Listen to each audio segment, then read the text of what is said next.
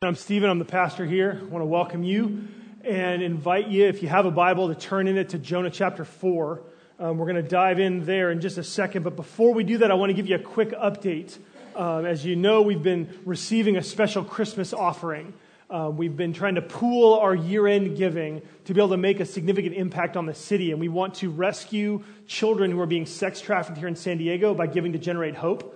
Uh, we want to raise up and train and reach hundreds of college students uh, and equip them to be leaders in the church and in the city uh, through campus outreach. And then we've been needing to replace some of the equipment um, that Catalyst Church is taking away from this space. Um, and so we're going to improve audio, visual, bulletin, communication stuff.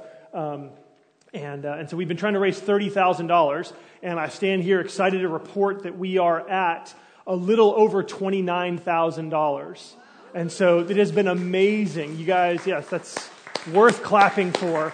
Um, thank you for your generosity. Thank you for, uh, for giving. Thank you for praying um, for the offering itself. Um, we're excited. If you want to give, you still can. There's still opportunity to give. Um, you can give today, you can give online. Um, our website has if you choose the Christmas offering in the drop down menu, you can give that way, or you can just write Christmas offering on a check if you want to do that. Um, in the next few days, we're going to continue to receive gifts. We know we have some other checks coming in, so um, we're close to that 30,000 mark, and, uh, and we're excited about what God's been doing um, as your generosity has enabled us to be able to make this impact. And so we'll give you a fuller report next week when all of the checks and the money come in, and uh, so that's exciting. we're finishing up Jonah, right? This was the Christmas series. This is New Year's now, but, you know, so we're kind of sort of stuck in between. But I, actually, as I was thinking about this, this is a good thing because so often we observe, we observe Christmas, we talk about Christmas, and then New Year hits and we're like off to new things. And sometimes it's helpful for us just to be reminded that what happened at Christmas so long ago changes everything about all of life for the rest of our lives including all of 2017. Um, for God to come to earth, for God to love us so much that He didn't just shout out, hey, get your act together from heaven, but He came to be with us. He came to rescue us. He came to meet us with His mercy and His forgiveness and His grace. Um, that affects me today. That affects me tomorrow. That affects me on Wednesday. That affects me this entire year.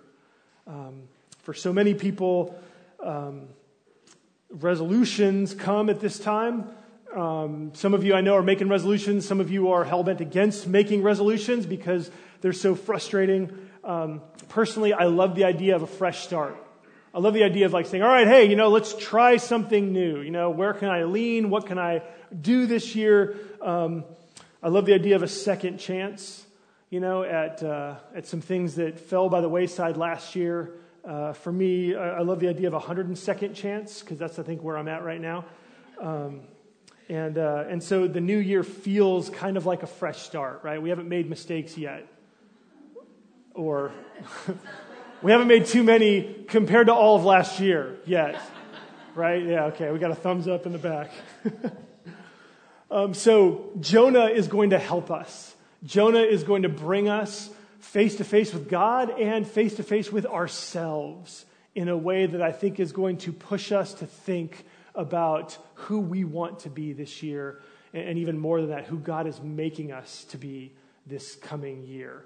And so, let me just give you a review of the story, and then we'll talk about the exciting climactic conclusion in chapter 4, uh, and then we're going to talk about how this applies to us today. So, that's where we're going.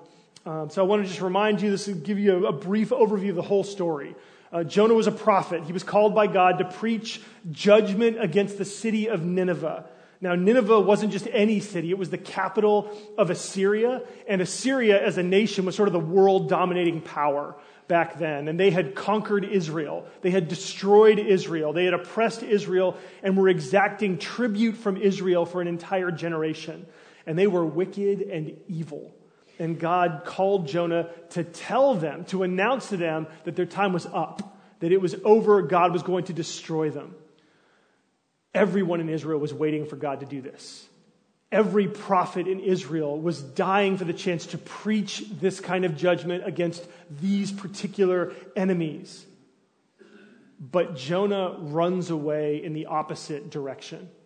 So maybe if you've been here, you remember this map. Um, Jonah's in Israel near Joppa. Nineveh is 550 miles to the east. Jonah gets on a boat headed for Tarshish, which is 2,500 miles to the west. Okay, now, why does Jonah run away from the chance to preach judgment against his and God's enemies? We have no idea at that point in the story. Now, like any good shepherd chases a sheep that's wandered away, God chases after Jonah, but Jonah rebels against God and refuses to return. And Jonah literally chose death over obeying God. And so Jonah ends up being, he chooses to be thrown overboard on a ship in the open sea, chooses drowning rather than returning to God. And while he's drowning in the ocean, Jonah finally cries out to God for help. And then God responds to Jonah's desperate and undeserving cry by saving him through the miraculous shelter of a fish. And so Jonah ends up in the belly of a fish, and there he is so overwhelmed by God's kindness to him. As undeserving as he was, he is so overwhelmed by what God does for him that he worships God in the belly of the fish. And so the fish after three days and three nights, vomits Jonah back onto dry land. And then God comes again to Jonah and gives him a second chance. God recommissions Jonah, telling Jonah to deliver God's message of judgment. And this time, Jonah obeys God, goes to Nineveh, and preaches that in 40 days, God is going to destroy them all. Well, then the remarkable happens. The people of Nineveh believed God. They confessed their evil ways. They changed their lives completely, every single one of them, from the lowest slave to the king himself. And they blindly hoped that if they returned to worship God, that maybe, maybe God would forgive them. And this, again, this would be like if our entire country were to turn away from our worship of sex and money and power um, and freedom not to have God or anybody else tell us how to live, right? If we gave up all of that, all of the country, it'd be like Republicans, Democrats, Hollywood, and Wall Street, all leading the nation to turn from our evil ways and follow Jesus with our whole heart. This is what happened after Jonah preached judgment. Chapter 3, verse 10, it's actually in your bulletin. You can look at it there. It's going to be up on the screen when God saw what they did, how they turned from their evil way, God relented from the disaster that he said he would do to them, and he did not do it. And so, of course, God forgives because God is gracious and kind. When people honestly come to him confessing their sins, God is willing to forgive them and give them a second chance. And God forgives also because this actually is God's destiny for his people. Okay, God chose the nation of Israel. He created the nation of Israel so that they would bless others. In the Bible, it's always you're blessed to be a blessing to other people. God wants his people to share about himself with others so that the whole world can see God in their lives. So the whole world can know who God is. And Jonah is living this out. Jonah preaches God's message, and God is using Jonah to bring the greatest nation on earth at that time back to him. I mean, this is honestly one of the main points of the Bible coming true.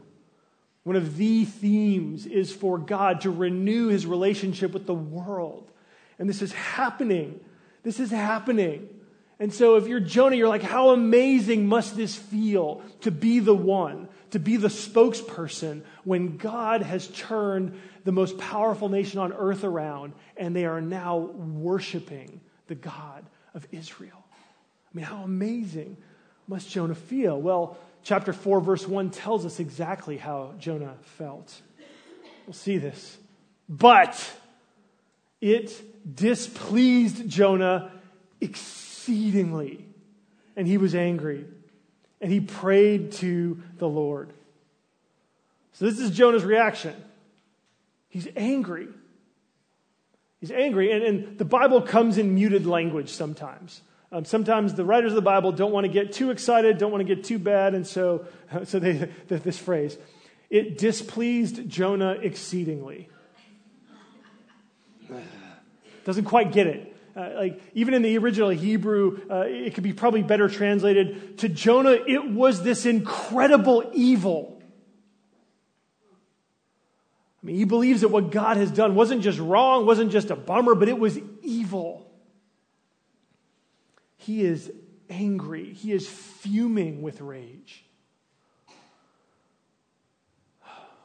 The one good thing about Jonah's anger is what he did with it. Okay, he actually went to God. He told God that he was angry. He prayed to the Lord. In his anger, he prayed. I know that you're like me. We deal with anger. We get angry sometimes. We get frustrated. We get bitter and in all sorts of different directions, you know, for all sorts of different reasons. And Jonah is here showing us that the best place for us to go with our anger is to go to God, is to pray, because it gives God a chance to respond. It gives us a chance in the moment to imagine what God has to say to the situation that we're so angry about. There are times when we do this when God is actually on our side and he is even more angry than we are.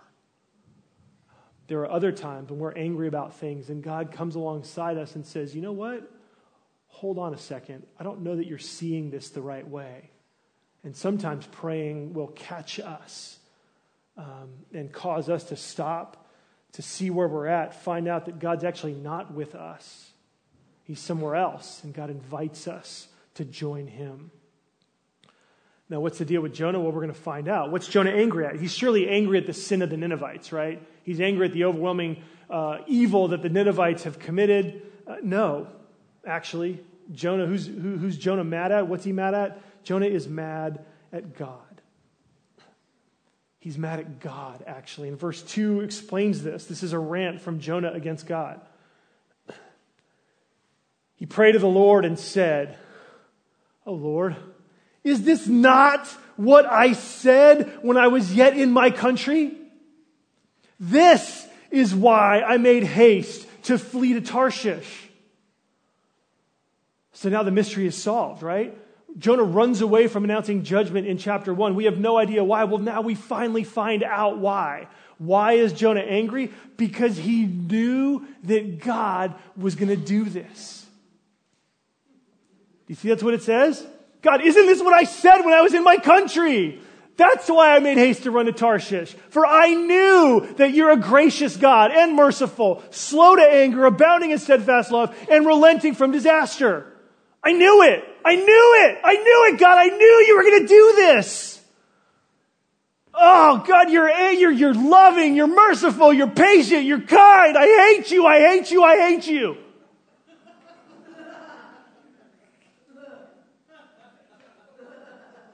This is what he's saying. I didn't want to announce judgment on these people because I knew that if they turned around, you would forgive them.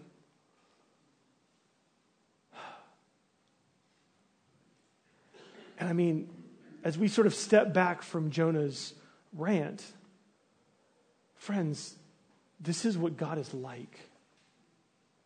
I don't know what you think about when you think about God. I don't know what thoughts come into your mind. I don't know what kind of emotions well up. I know that for a lot of us, we've been hurt by life, we've been hurt by people, and, and it's so natural for us to blame God for that. It's so natural for us to be angry because couldn't God have prevented that? Right? There, there, there are things that we get angry with God about, but this is what God is like. So many of us think that God is quick to criticize, He's quick to find fault with us, but that's not God. That's us. We're the ones who are never satisfied. We're the ones that are always critical. We're the ones that always pick on people. We're the ones that, man, if there's everything that's good, we see the one thing that's bad and we bring that up. That's us. And that is not God. And so many thing, people think that, that God is always angry, and the Bible says he's not. God is not actually that way. He's incredibly patient. God looks for every opportunity to not punish people. And so, against our wrong ideas about who God is, this verse, gracious God and merciful, slow to anger, and abounding in steadfast love, relenting from disaster. This is what God is really like. And I think this is great news about God. But Jonah hates God for it. And as we dig in to what's going on inside of Jonah, it seems as though Jonah loved God's forgiveness for himself, but he hated it for the Ninevites. Jonah was thrilled and even wrote poetic songs to God about how God saved him from the belly or from, from, the, from, from drowning, using the fish, saved him from drowning. Jonah chapter 2 is this hymn. It's almost like a psalm that Jonah writes, worshiping and praising God for all of his mercy and his slow to angerness and his grace and his abounding steadfast love toward himself. But when it comes to the Ninevites, Jonah says, God, you can't be this way. Underneath Jonah's anger is a, is a racism. He is against the Ninevites, he is against the Assyrians, um, but also a vengeance. You know, there's a vengeance there where it's, we can understand some of it. They've done this to us, they've hurt us, they have uh, abused us, they have destroyed us, they've maimed us, they've killed our children and our wives and our families. I mean, so there's an understandable vengeance and even somewhat of a righteous vengeance there. But there's also a sense of self righteousness. Jonah is acting like he deserved something that they didn't. And I think that helps us. And Jonah is yelling at God, um, but he's not really listening. You know, he's made up his mind, and verse 3 shows us that. Verse 3 says, Therefore now, O Lord, please take my life from me, for it is better for me to die than to live. This is Jonah at the end of his rope. And he's been there already once in chapter one. This isn't just a childish rant, although it seems like that, right? There are times when uh, this caricature, this, this telling of the Jonah story in this aspect, you know, could be helpful for us because it would keep us from going on these sort of rants. But this is Jonah literally saying, if I have to share your forgiveness with them, then I would rather die than live in a world where you are like this to them. That's what he's saying. And so for us, it might not be the Ninevites. You might not be so wrapped up in the story of Israel and Assyria that for you, you feel this way about Nineveh, like Jonah did. But who is them for you? Um, in your life, um, who is out there that if God forgave them, you'd be angry? Who is in your life where if God were to bless them, you'd get kind of frustrated because they don't deserve that.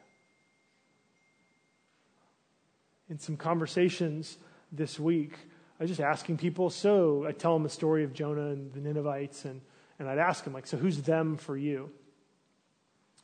And, uh, and, and just some of the examples that I got were anybody who seems to have life easier than I do.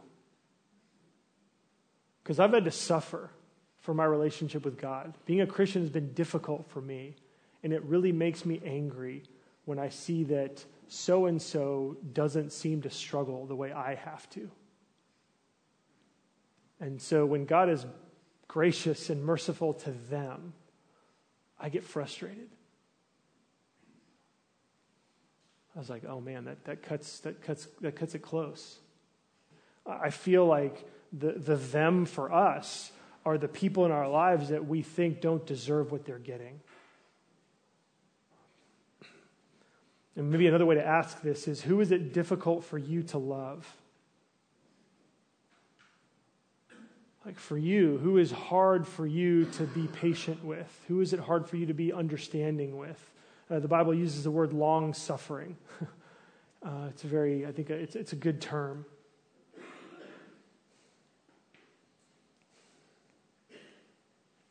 Well, I think it's important for us as we think about these people in our lives it could be coworkers, it could be family members, it could be friends, or it could be acquaintances that you really wish weren't acquaintances, but you got to see them for whatever reason on a regular basis. Um, think about those people and how you feel about them. And, and I want you to let God's words to Jonah speak to you today. Because what God says in, in verse 4, um, he's, his response, he says, Do you do well to be angry? Which, again, I think it's kind of a wooden translation. I mean, some of this could be like, Is it right for you to be angry? Um, or it, it could be, Is this life giving for you to be angry like this? You know, sometimes we say, all right, you're making these decisions, you have got this anger, this bitterness, this frustration. How is that going for you? Is that producing joy and happiness for you? Or is it actually producing a controlling bitterness that won't let you go? Are you being consumed because you are so concerned with what they're doing? with who they are and how could they possibly, and oh man, I can't believe that they're still, oh, how could they get this and how could, right? And you become consumed by it. And God is here saying, how's it going? Like, are you doing well to be angry like this? Like, is this going well for you? Is this pathway of anger good for you? I feel like this response is so simple, but it just trickles down into our hearts. And in some ways, I think that God is asking Jonah, Do you realize that you're acting like you're me? It's my job to determine when people should live or die. It's my job to bring judgment or even to relax judgment, Jonah.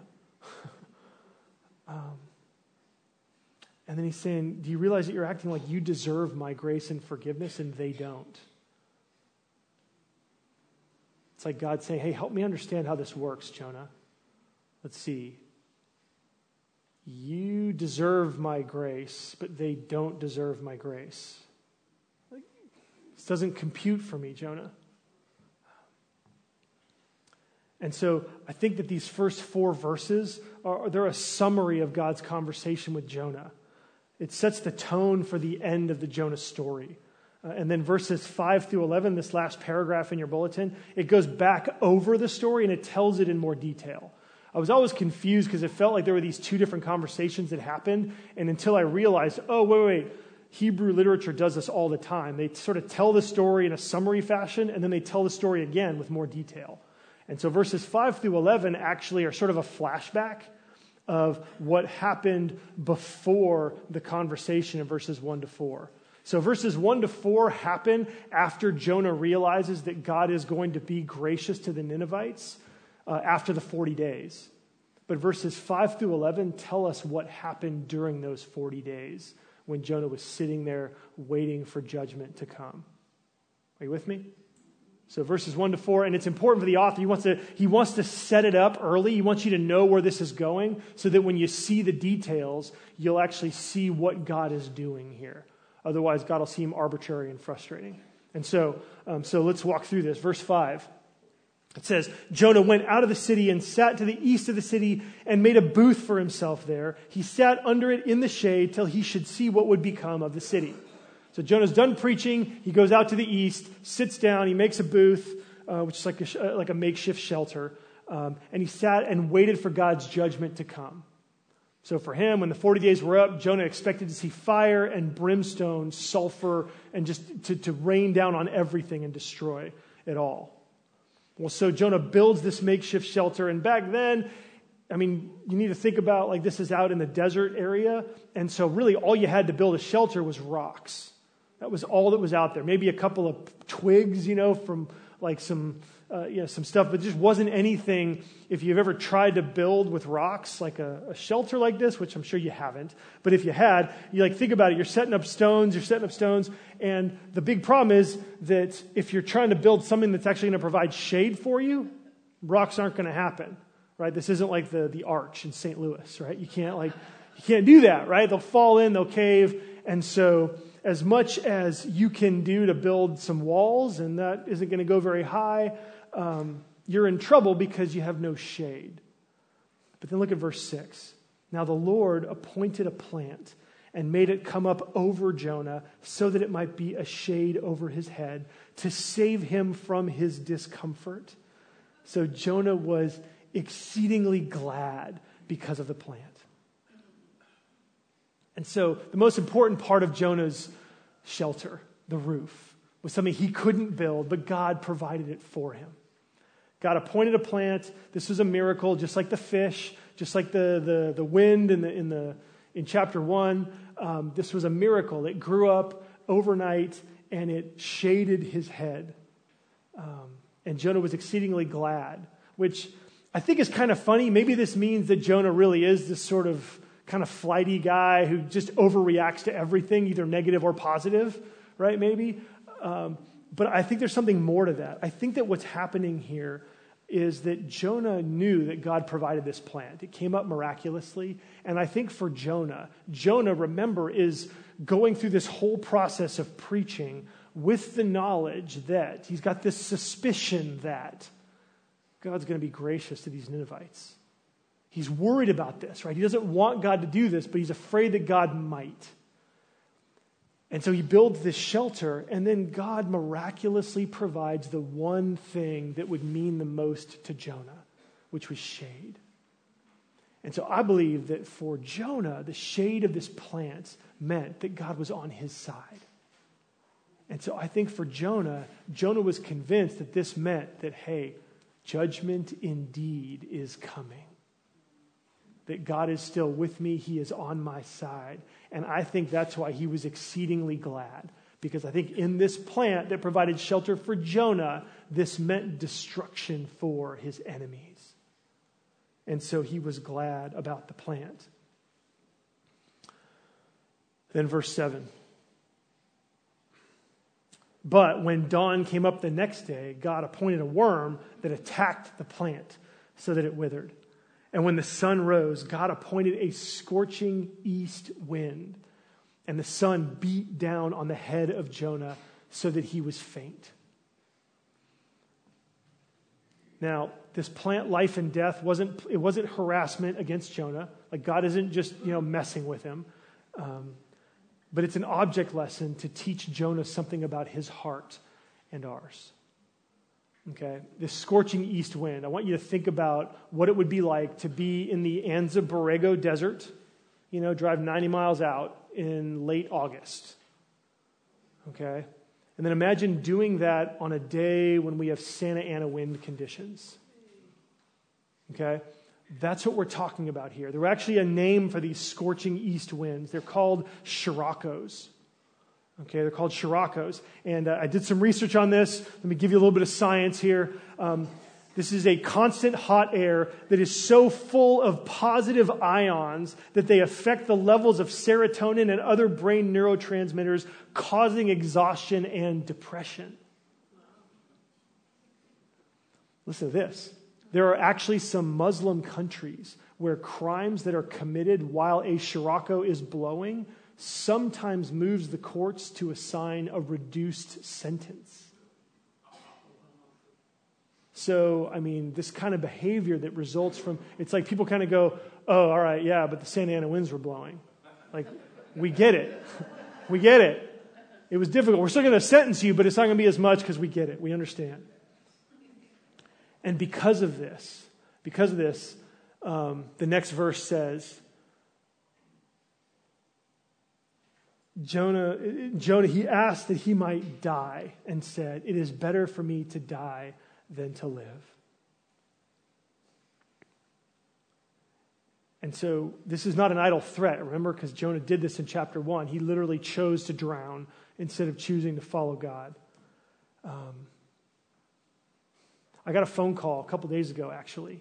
Uh, hello? It was a private number. I didn't know who it was. Hello? Um, and the voice on the other end of the line said, Have you ever seen someone die? And, and then I recognized the voice. And I said, Yes. Why? Have you? He had been walking along the path, um, along the 163 freeway where the Laurel Street Bridge is. And he said he just looked up and someone jumped off the bridge. And he watched them fall and hit the ground. And he said, like, I just couldn't tear my eyes away when they hit. I turned away and I sat down and I just sat there. And I said, Where are you? Get over here. Let's talk. Um, and, and we just talked through it. This is someone who deals with depression, someone who deals with loneliness, someone who deals with, who would be a prime candidate. And, um, and we talked through it. And so someone, I, have I've been meaning to actually do the research to find out more of the story. I don't know if it's, I don't know if it made the news or not.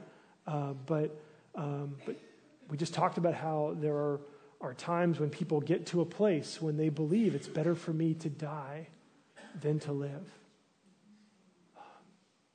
and it's not an idle threat. They feel like there is nothing for me to live for. And so this is what Jonah says. And God comes to Jonah in this place with his anger and his despair, his depression, his I don't know what to do with my life anymore. If you're going to be this way, I can't be with you. I mean, everything that Jonah wrapped his identity around as a prophet was to speak the word of God, and yet now God is being something that he could never be. And so he says, I'd rather be dead than be alive in a world where you're going to treat them this way. And God's response is to give Jonah the same grace, mercy, patience, and love that he offered to the Ninevites. This is verse 9. But God said to Jonah, Do you do well to be angry for the plant? And he said, Yes, I do well to be angry, angry enough to die. And so God is inviting Jonah in. This is one of the things God does. He asks us questions. His favorite question for me is Stephen, are we going to talk about what you did? I love you. I'm here for you. I'm listening, but are we going to talk about this? Um, yes, God. Okay. Do we have to talk about this? Well, I mean, is it going to go well for you if we don't talk about this? No. Your choice, but I think you're better off if we talk about this. Okay. Um, and so God invites Jonah in. Jonah hardens his heart, and then God speaks. And God speaks in a way that not only shows Jonah what's in God's heart, but he shows Jonah what is actually in Jonah's own heart. Like God reaches in and doesn't just expose Jonah's sinfulness and his selfishness, but he actually says, Jonah, there's something inside of you that actually came from me. And if we can identify that and fan it into flame, something, something amazing is going to happen in your life. Verse 10 the Lord said, You pity the plant for which you did not labor, nor did you make it grow, which came into being in a night and perished in a night. And should I not pity Nineveh, that great city, in which there are more than 120,000 persons who don't know their right hand from their left, and also much cattle?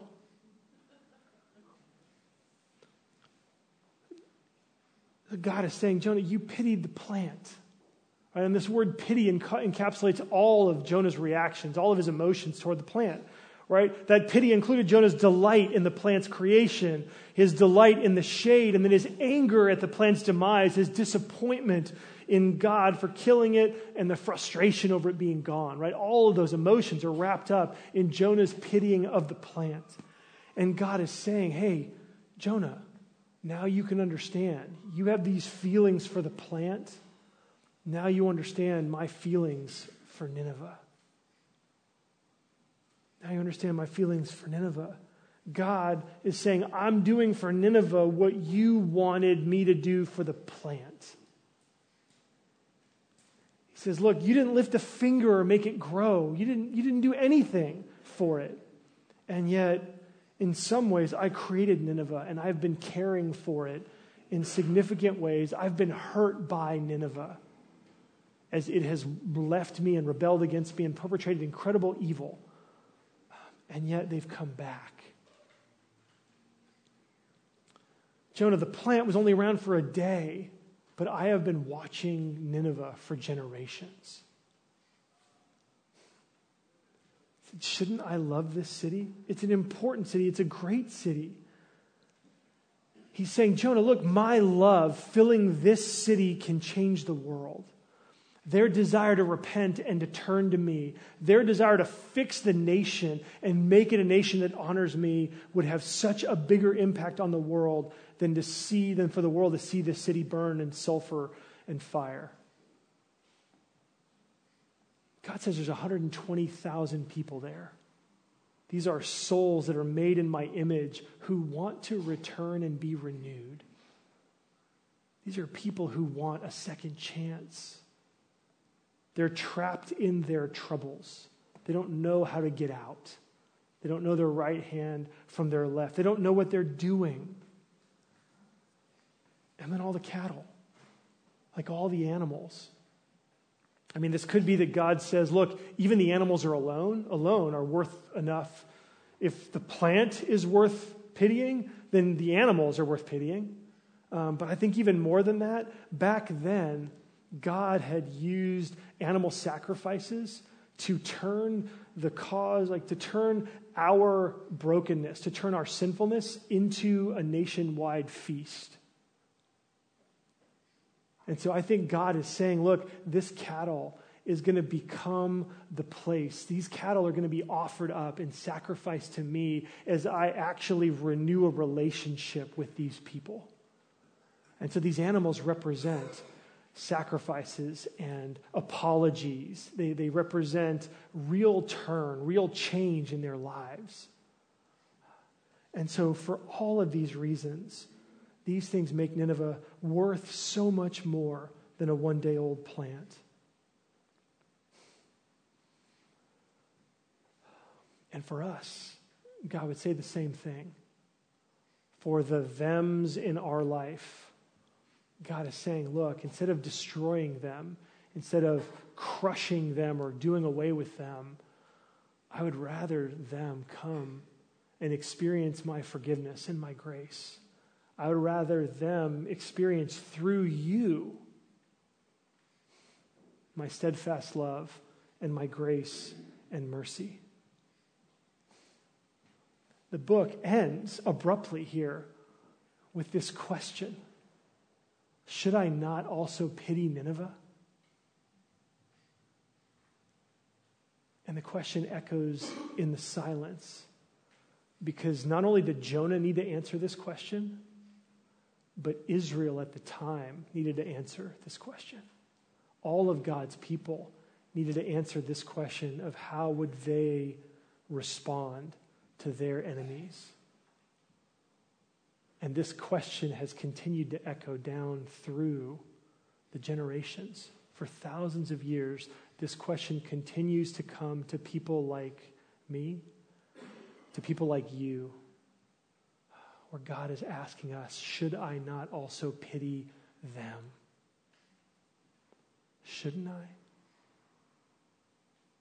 Haven't I pitied you? You didn't deserve it. Should I not also pity them?